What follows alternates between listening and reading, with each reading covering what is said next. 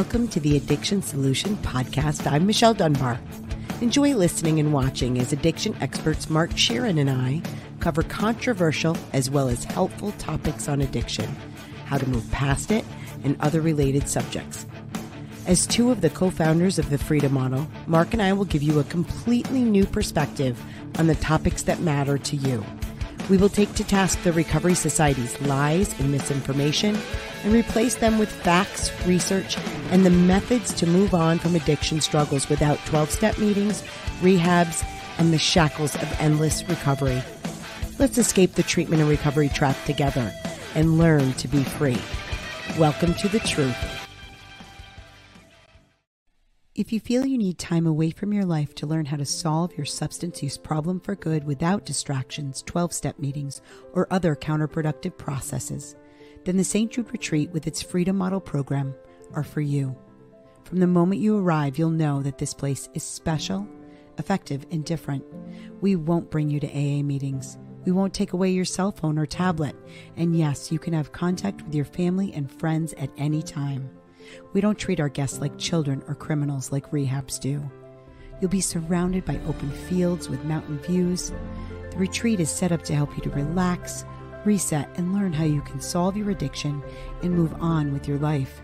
You'll be learning the world renowned Freedom Model program directly with co developers Mark Scheeren and Michelle Dunbar in private one on one sessions.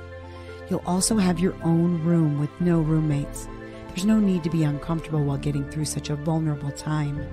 In addition to having your private bedroom and meals prepared by our executive chef, there's high speed internet access so you can keep in touch with work obligations if needed. When not in class, you can enjoy one of the many amenities available, including on site swimming pool, dry sauna, and a pond for fishing. There's also walking trails, or you can take a trip to the gym. We welcome guests from all over the world who are seeking to escape the addiction and recovery trap once and for all. Call 888 424 2626 to reserve your room today. Hi, everyone. Hi, everybody. Welcome to the Addiction Solution Podcast, brought to you by who? The Freedom Model. we I wish should have, I should have had the book and been like, ah. so. Today, we are going to talk about the idea and where it came from that addiction is a spiritual problem that needs a spiritual solution. yeah. And we're not going to make light of this because it's not the sort of topic that um, re- requires humor, I guess. You know, I mean, um, people take this very serious because people's beliefs, whether they're religious or based on spirituality, are extremely personal. And if there's there's probably only two topics that I know of that really gets people fired up. One is medications, you Mm, know, and um, people's personal use of medications. You'll watch the internet, you know, light on fire if somebody says you should stop taking your antidepressants or whatever. Um, and that's why the Freedom Model doesn't have any opinion on medical matters like that. We let hospitals and psychiatrists deal with that's their bailiwick. We have our opinions personally, but I'm not going to go they're irrelevant Yeah. to the, the substance use issue. exactly. So, um, and spirituality and whether you need God to get sober and or a spiritual solution or religion. Um, I'm going to get up and turn the AC off because I'm afraid it's going to drown us out. I know it does seem loud. Yeah, today. you might not be able to hear it. I think we've tested this, but I just want to make sure. But go ahead, Michelle. so so where did this it- it's so interesting to me i can remember uh, being in college and studying uh, you know i i was a behavioral science major psychology and and i knew a lot about aa because i grew up there. And i was it was i was amazed that the medical and mental health community had embraced the 12 step program because to me it was incredibly religious um and you know the the whole solution in the steps is about finding god and you know confessing of your sins and and i mean it you know the everybody's like it wasn't it's not a religious program but it's a spiritual program. But it is religion. It was you know mark's going to explain where all of this came from.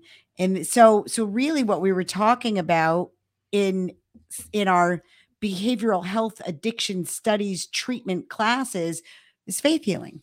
Yeah. So let's let's give the, this podcast a little context on where this came from. Most people don't know that the basis of modern treatment is Alcoholics Anonymous, which is the first 12 step program. And the the originator of the 12 steps is Bill Wilson.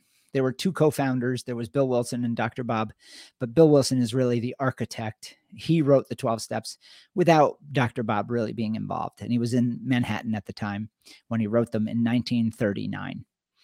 And uh, Bill apparently had a very large, uh, he calls it the white light experience, uh, a spiritual experience, a God uh, connection experience that struck him sober in 1935. And I, I, yeah, I look at. I mean, look at. I, I, I don't doubt that it happened to him. I, I take the, I take the man for his word. Um, I think that he was. Now, here's why this happened, though. So, Bill was a failed stockbroker, womanizer, train wreck, daily drinker, hardcore withdrawal, the works. And in the last year of his uh, horrendous drinking, um, he was going into these uh, homeless shelters down in Manhattan where the Oxford group had meetings. And the Oxford, Oxford group was a first century Christian, basically born again Christian organization. The modern day born again Christians have their roots with the Oxford group and several other, you know, tent revival style churches in the 30s, 20s, 30s, and 40s. So he was involved in this. He got involved more and more and and he was being pushed to take Christ as his Lord and Savior and uh, his moral failings needed to be confessed at group level. He had to get up on his knees in front of this church at one of the homeless shelters, and the chaplain was working with him. And so, so there's all these things happening, coalescing in his life at the time. And he goes into Towns Hospital and has this uh, uh, God experiences. God came down to him and struck him sober, essentially and he describes it as an, an unbelievable experience much like a, almost like a near death experience if you know anything about those sorts of things white light you know all your sins are taken away you're a new creature in god kind of thing so it all sounds very flowery and sometimes a bit ridiculous but you know i've known people that have had these massive psychic shifts in life and I I've had a spiritual experience, a small little one, nothing like what Bill had, but I've had a couple through my life, and I'm a believer in God, but I don't, you know, I, I'm not really religious, whatever. So I get it. Here's the problem. He writes the 12 steps four years later when he's still broke, really desperately trying to build some confidence in his life. He was in a deep four year depression. He was penniless. He had holes in his shoes and he was building this thing called AA, and it was a dismal, utter failure. But Bill was desperately trying to recreate the spiritual experience in other people. He thought that that was a requirement, right?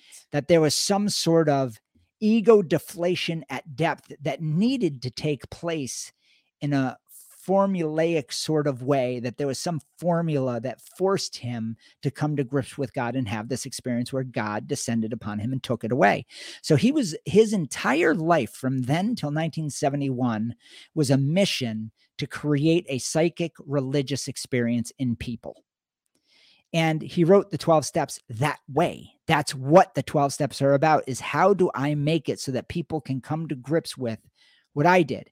Now, in Bill's case, because he was such an egomaniac and such a nightmarishly insecure guy, he felt like the only way that he was able to connect with God was by having himself utterly decimated.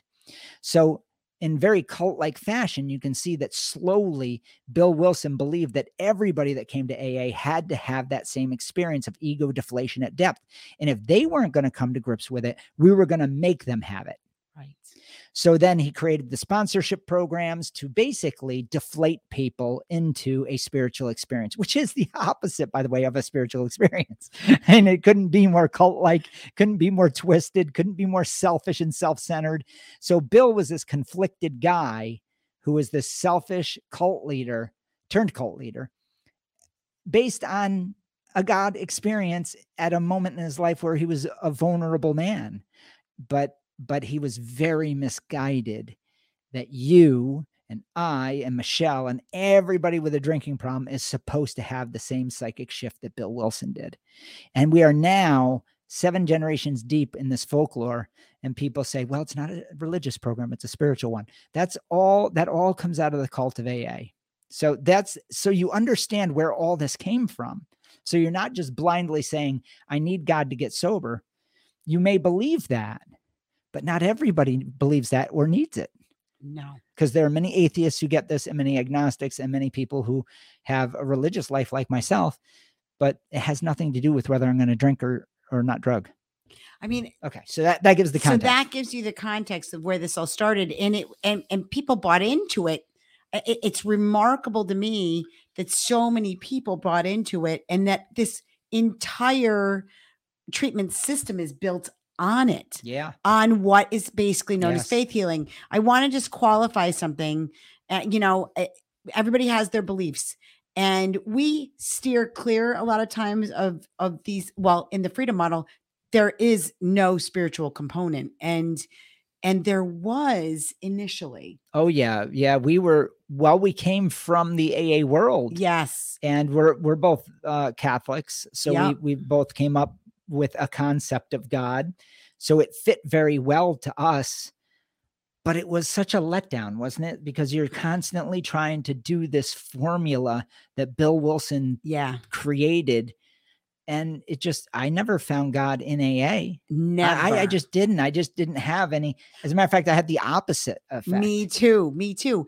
I I had like like my path, religious path has not been a straight one for sure. And and as somebody that's a researcher and I need to see a lot of evidence, I am not somebody that faith comes naturally to me. So I've I've definitely had like periods of time where I had less faith.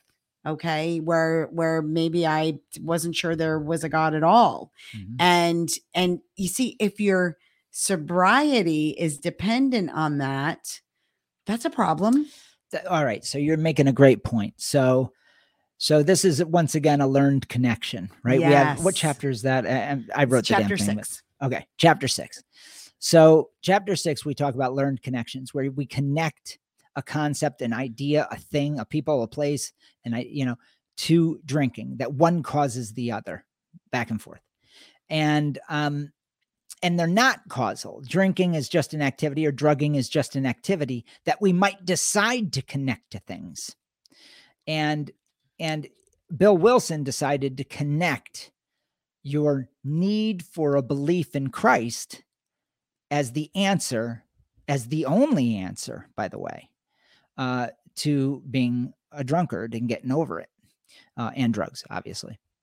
So that's that's something that just was made up yeah now, it's not the first time that was made up. Bill got the idea from the Oxford group, right and the Oxford group got it from the Bible, which is a couple that well, four thousand years old. You know, so so I think that that now the Bible doesn't explicitly constantly talk about you know you need God to not drink. It just says that it's a bad idea throughout Proverbs and stuff to be shit faced drunk all the time. right to be drunk all the time you know, in in in flowery sort of Arabic language. So, you know, all of this is just a modified idea of men who had a religious agenda and that was a big part of their life and it got popularized. So why is this important to talk about? I think it's important to say this because there's a lot of people, wouldn't you say, that go to AA and they're really turned off to this idea that they need God yeah yeah and they're scared because they're like, I'm not a believer. And does that mean I can't get sober? Right. That's the problem. That is that's the main problem with this. Look at I know there are people that follow the freedom model that are very religious people. I, I know we we run the gamut, right? Like there's people that are extremely religious and the people that not religious at all and all everything in the middle. There's I mean, you know, the three of us that wrote it have all different beliefs Right. And Right. um so the reason that we, uh, we just tell the truth okay anybody can stop drinking and drug using anybody and whether they are religious or not religious. I, as a matter of fact, we've had some some people that are incredibly religious that have led highly spiritual lives that come in that have a strong preference for intoxication. Yeah, I I personally know four priests who have been to rehab. Yeah. Right? So, and it's very common. Um your preference for alcohol has nothing to do with uh, or has nothing to do with your spiritual life unless you make it so. Exactly. Unless you connect it. Right. You've learned that connection. That's right. So I could easily see a priest saying, I sinned, therefore I drank, therefore I sinned some more, and you descend into that guilty place and then you go to rehab, right? I could see that happening, but I can also see somebody who's led an incredibly pious life and they just like to drink. Just like drinking. You know, it has nothing to do with their spiritual life. Um, and so they have to they have to decide and challenge the perceived benefit of their habit. Right. So here's the, the solution is a universal solution. And people say, "Oh, oh, so now the freedom model has the That has universal." the only answer. and and the, the answer is yes. yes. And but, but, but here's why. that's why.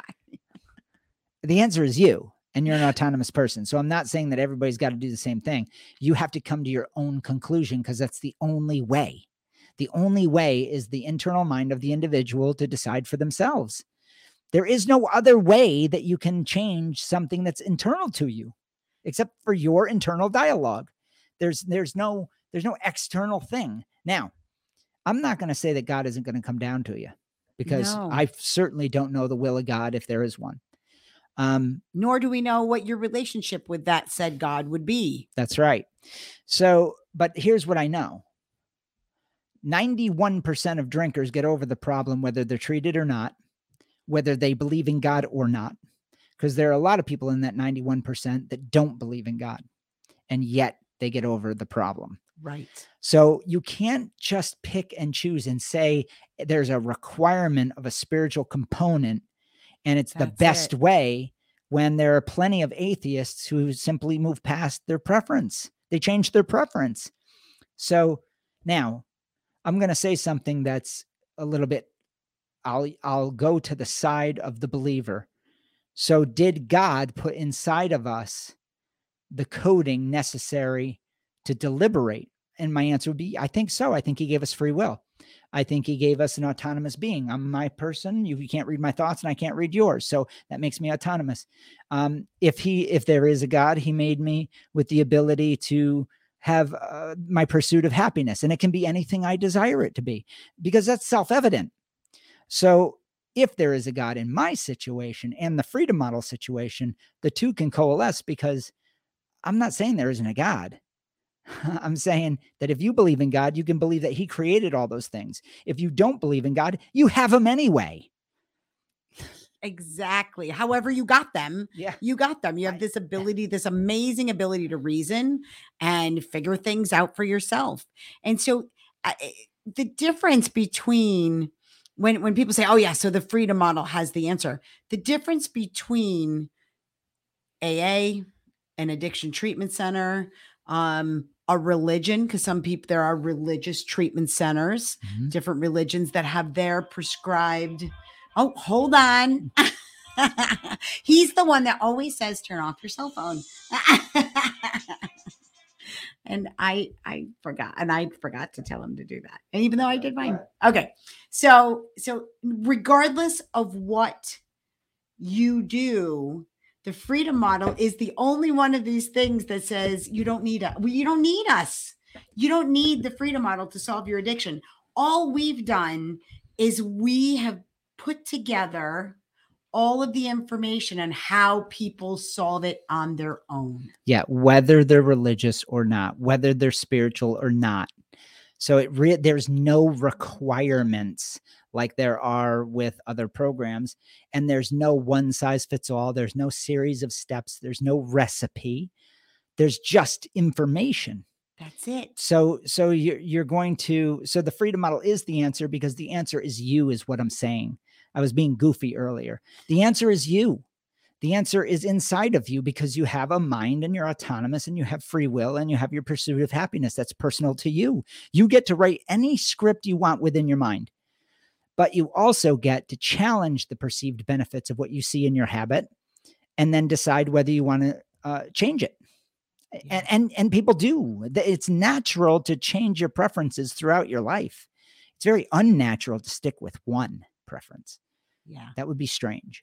Well, the other part of this, where the the whole spiritual idea came from, really comes from um, this uh, moralistic view of substance use, right? Yeah, that it's wrong. That it's wrong to use it. Yeah, and and so we kind of strip that away in the freedom model too, because that is very much cultural.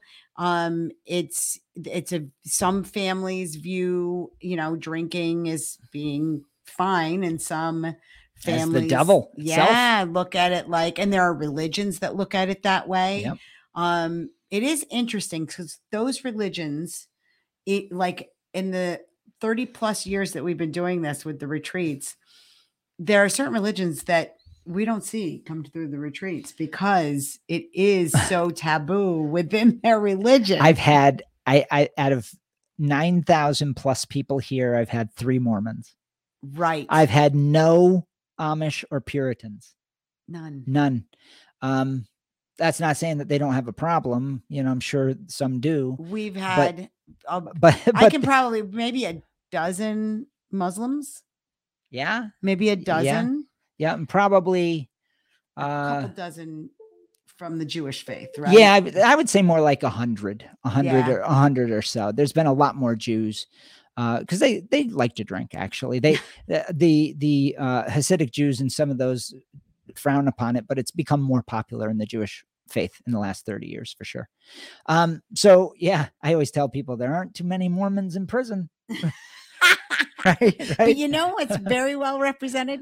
Catholics. well, the center Both of us. well the center of the ceremony is wine you know and and monks the currency throughout middle ages and and beyond really was booze Yeah. you know so we we've been involved in the booze business since uh, it was christ's first miracle was making really good wine not the cheap shit Not the cheap shit. right That's right. And and by the way, that that is read. The wedding at Cana is like read at everybody's Catholic wedding. It was Yeah. read at mine.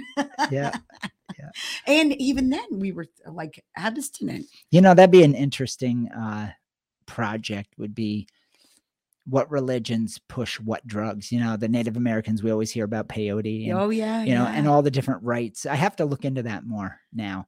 Now that we've Uh, gotten, now that yeah. we're broaching. I, I know a lot this. about it, but I don't know enough to to be an expert. I don't think so. Uh, so yeah. now the part of this I want to talk about is the, the spiritual idea becoming an obstacle. Um, it can it can really become an obstacle to solving your problem if you believe that you need a spiritual experience, which most people don't have. Um, if you believe that you, uh, you know, you feel shame because you are drinking heavily or you're using certain drugs, that we've talked we talked about that and i think a recent podcast how that becomes blocks you from figuring out how much you still really like it Yep. because you're so busy heaping shame on yourself and feeling self-pitying Yep. um so so the whole the, the whole idea of needing of this being a spiritual problem and needing a spiritual experience to solve it really can hurt people yeah, yeah. Well, it blocks you from a very simple process that is really quite natural that you do basically everywhere else in your life, and that is when you're confronted with any choice. You naturally look for the better alternative between two choices or three choices or four, whatever. And but we've we've so gotten lost with the power of alcohol. We've so mm, personified it. We've made sure. it so such a living, breathing, viral sort of thing, like it's a disease, that we no longer act as if it's a legitimate choice. So therefore, we don't analyze it the same way. and therefore you need a supernatural entity to stop it. Do you see the problem? So Oh, if you right. if you personify something into a living, breathing, invisible force, that's why I always call addiction a nebulous force. It's it's not, of course. I'm ma- I'm making fun of it. Um, but but we have done that. We've created this nebulous sort of external to us craving force, right? When you do that, there's no human way, and this is what Bill Wilson coined. There's no human intervention that's going to work. There's only mm. a supernatural intervention that comes in you from outside, a sort of spiritual warfare, and then it it uh, they they attack each other, and you're sort of this person in the middle that just needs to be humble and let it play out, and Mm. hopefully you're granted sobriety. That's a really screwed up way of looking at it. I, God, it really is. because alcohol isn't any of those things and there is no nebulous force called addiction there is no ghost like demonic force at play there's just ethanol and that turns to acetaldehyde inside our bodies um, that's it. That's all there is. There is no force. There is no power. There is no lack of willpower. There is no spiritual battle happening. None, none of that. There is however Mm. a battle if you create one like that. Yeah. so we have created now we, we've taken that idea and gone farther into addiction medicine, where now it, we act as if it actually is like a virus that requires a vaccine of Suboxone, naltrexone, or some other anti-addiction uh, protocol. What a strange marriage Yes. between medicine and Yes. religion. Only here do we see it so outrageously uh, practiced. yeah. where faith healing coupled with pharmacology, which is actually faith healing with active placebos, um, and all of it is predicated on you believing that one thing is happening and that another works to battle it. Meanwhile, you're this passive person who's a victim of all of it. yeah. And the reality is, you need to s- step aside out of that system and go, wait a minute, wait a minute. I'm here. Is anybody listening to me? Right. I'm a thinking creature and I'm the one that chooses the alcohol. No, you don't. You see, then they go to the biology and then they go to the, the religious side is going to say, no, there's a spiritual demonic force at play here. And the doctor is saying, no, you have cravings that are beyond your will. You need Suboxone. And the treatment center is saying, no, you can't stop. It's your sins. It's your, it's your traumas. It's all this nebulous stuff that's attached to addiction. And so none of that is true No. until we make it true. All make believe. That's right. But it becomes true if we believe it. Absolutely. Your beliefs become your reality. Now I want you to think about something, and it, for those who can't are listening to us instead of watching, I'm holding up a bottle of water. Okay, um, is this bottle of water evil? Right. Is I mean, if this were a bottle of vodka, would it be e- more evil? Right. You know, I mean, that's what we're talking about. We're talking about. I, it was remarkable to me. I, as Mark was explaining the personification, I'm literally imagining a dragon, and then you have to summon like the powers of good to defeat the the evil dragon. do, do you do you know that I when I was immersed in the cult and we did the old news, we did this newsletter. Oh, newsletter. that's right. You did I did a picture of that with a dragon called alcoholism, and the guy a. had. I a- remember and, it. and I'm an artist, so I uh, he had a He's a really good he had, artist. he had a shield, and it was the big book. It's embarrassing to me now, but but that's how much I believe this. oh my god, I wrote I wrote poetry for the old Oh, yeah. I know, I know. It's so bad. I mean, I mean, it was good poetry, but it, Look it's at- just so misguided. so we're not what listen to me when I say we're not judging anybody who believes this stuff because we did. Oh, deeply. We did believe it. We had people do the surrender at Oh, one point for in years, time. for the years. very beginning. I I did a surrender. He did a eh, surrender. What she's talking about is getting down on your knees in front of a group of people and and giving up. giving turning Yeah. your will and your life over to care of God. Yeah, and and And and even I can remember when I was doing it, and I'm like, so what? So what?" I can remember asking. I it wasn't my sponsor, but it was one of the other women in the program. I'm like, so what does this mean exactly? Am I supposed to just sit and wait to be hear from God to be told what I'm supposed to do? well, it's funny you say that because in the early AA days they would spend uh each night doing Bible study and waiting for God's guidance. And they they this whole God speaking to them at these Bible training things that they did.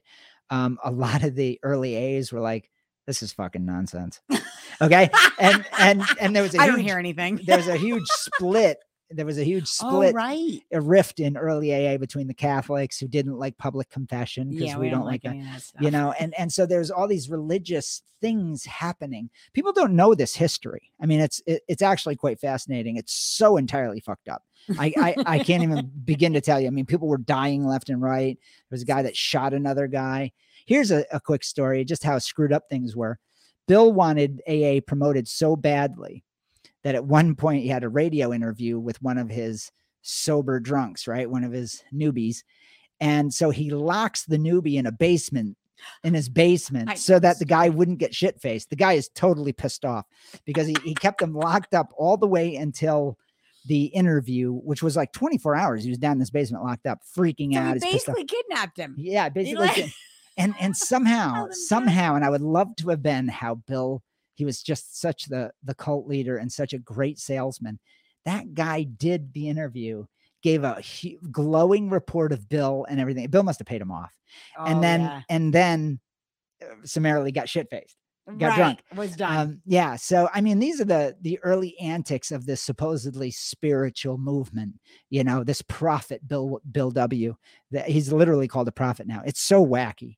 Yeah, uh, people do pilgrimages Yeah, to his house. Right. I, I went there, East Dorset, Vermont. Yep.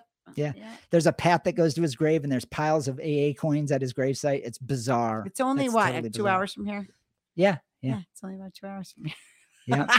yeah. I mean, so look at you don't. It's there. You don't. It's not a spiritual problem. The whole addiction thing, and you don't need a spiritual solution for it. Now, if you're somebody that has good faith and you want to pray for strength, courage, whatever it is you pray for, and you know, yeah, I I've pray I pray for I, different pr- things. I pray every day. I pray every day. Yeah. Um, but praying and waiting to be struck Sober. sober, um, you're going to be waiting a long, long time because the answer is you within you. Yeah, you were already given, you were born with the answer. The answer is encoded in you as a human. You're just, you naturally have decision making ability. So when you decide to buy a new car, you're not going to sit there and wait for guidance for years and years and years on whether to get a blue escort or a red one. You know, now if you do, that's that's up to you. You can do that, but most people get it that they can just decide that.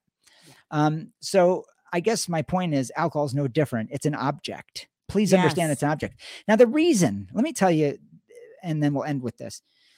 People say, well, then why, why does it seem so much bigger? Like the problem Right. of drinking?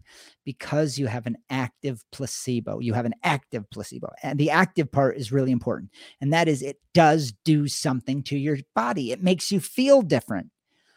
That doesn't mean it's alive or personified or against you, though, but it makes it believable. Yes. It makes it seem like there might be another entity involved because it makes you feel funny in the head. But that doesn't mean that acetaldehyde, the actual component that go- goes into your brain, is alive and knows your motives and is going to change your life. It doesn't, Or opiates, right? Benzos, cocaine, Marijuana. marijuana, all of these things act on your body. Okay. They, your mind is still you. That's right. You're you're you. You haven't you haven't changed. You just have a body that is poisoned. Yeah. So it becomes believable is the point. And plus you're seven generations deep, you know, we're talking to this nearly 100 years. mythology. Yeah. you know so so that's suffice it to say i hope we haven't offended people um by talking about this. This is one of the things we we kind of avoid this subject a lot because everybody has their own very personal beliefs and we don't judge those beliefs. At all. and but what we're here to tell you is regardless of your beliefs spiritual beliefs you can change your substance use habits. You have the power to do that irrespective of your spiritual beliefs. And and look at if you had a religious experience, a spiritual experience where God did strike you sober, we're not making fun of that either. God, Uh, no. You're just one of the lucky ones that had that experience, you know. Yeah. Um, for whatever reason that that happened for you to the same degree that for other reasons some people have bad things happen to them. I mean, it, the life is random. I can't understand any of that. But here's what I know. If you're waiting for that, you don't have to God, no. if you're waiting for a spiritual experience, you don't have to. Just read the freedom model, understand that you're totally capable of change, just like any other change in your life, and uh, and you'll be okay. Yeah. Yeah. For those who may be new to the podcast, we're going to, I'm just going to let you know that for listeners of our podcast, you can get our book, a digital copy of our book um, on your mobile device by going to the thefreedommodel.org. Um, choose the Freedom Model for Addictions book or the Freedom Model for the Family book. And at checkout, enter coupon code FREEDOM100 and you can have that for free. That's that's the digital version. If you want the audiobook, you can you can purchase that on our website as well. Um, or through Amazon or Audible. I know it's on Audible or one of the other, I think um Apple books. Yep. Um, so yeah, just you know, read our book. There's no spiritual component to it. You can solve your problem. That's right. All right, everybody. Thank you. Bye. Take care.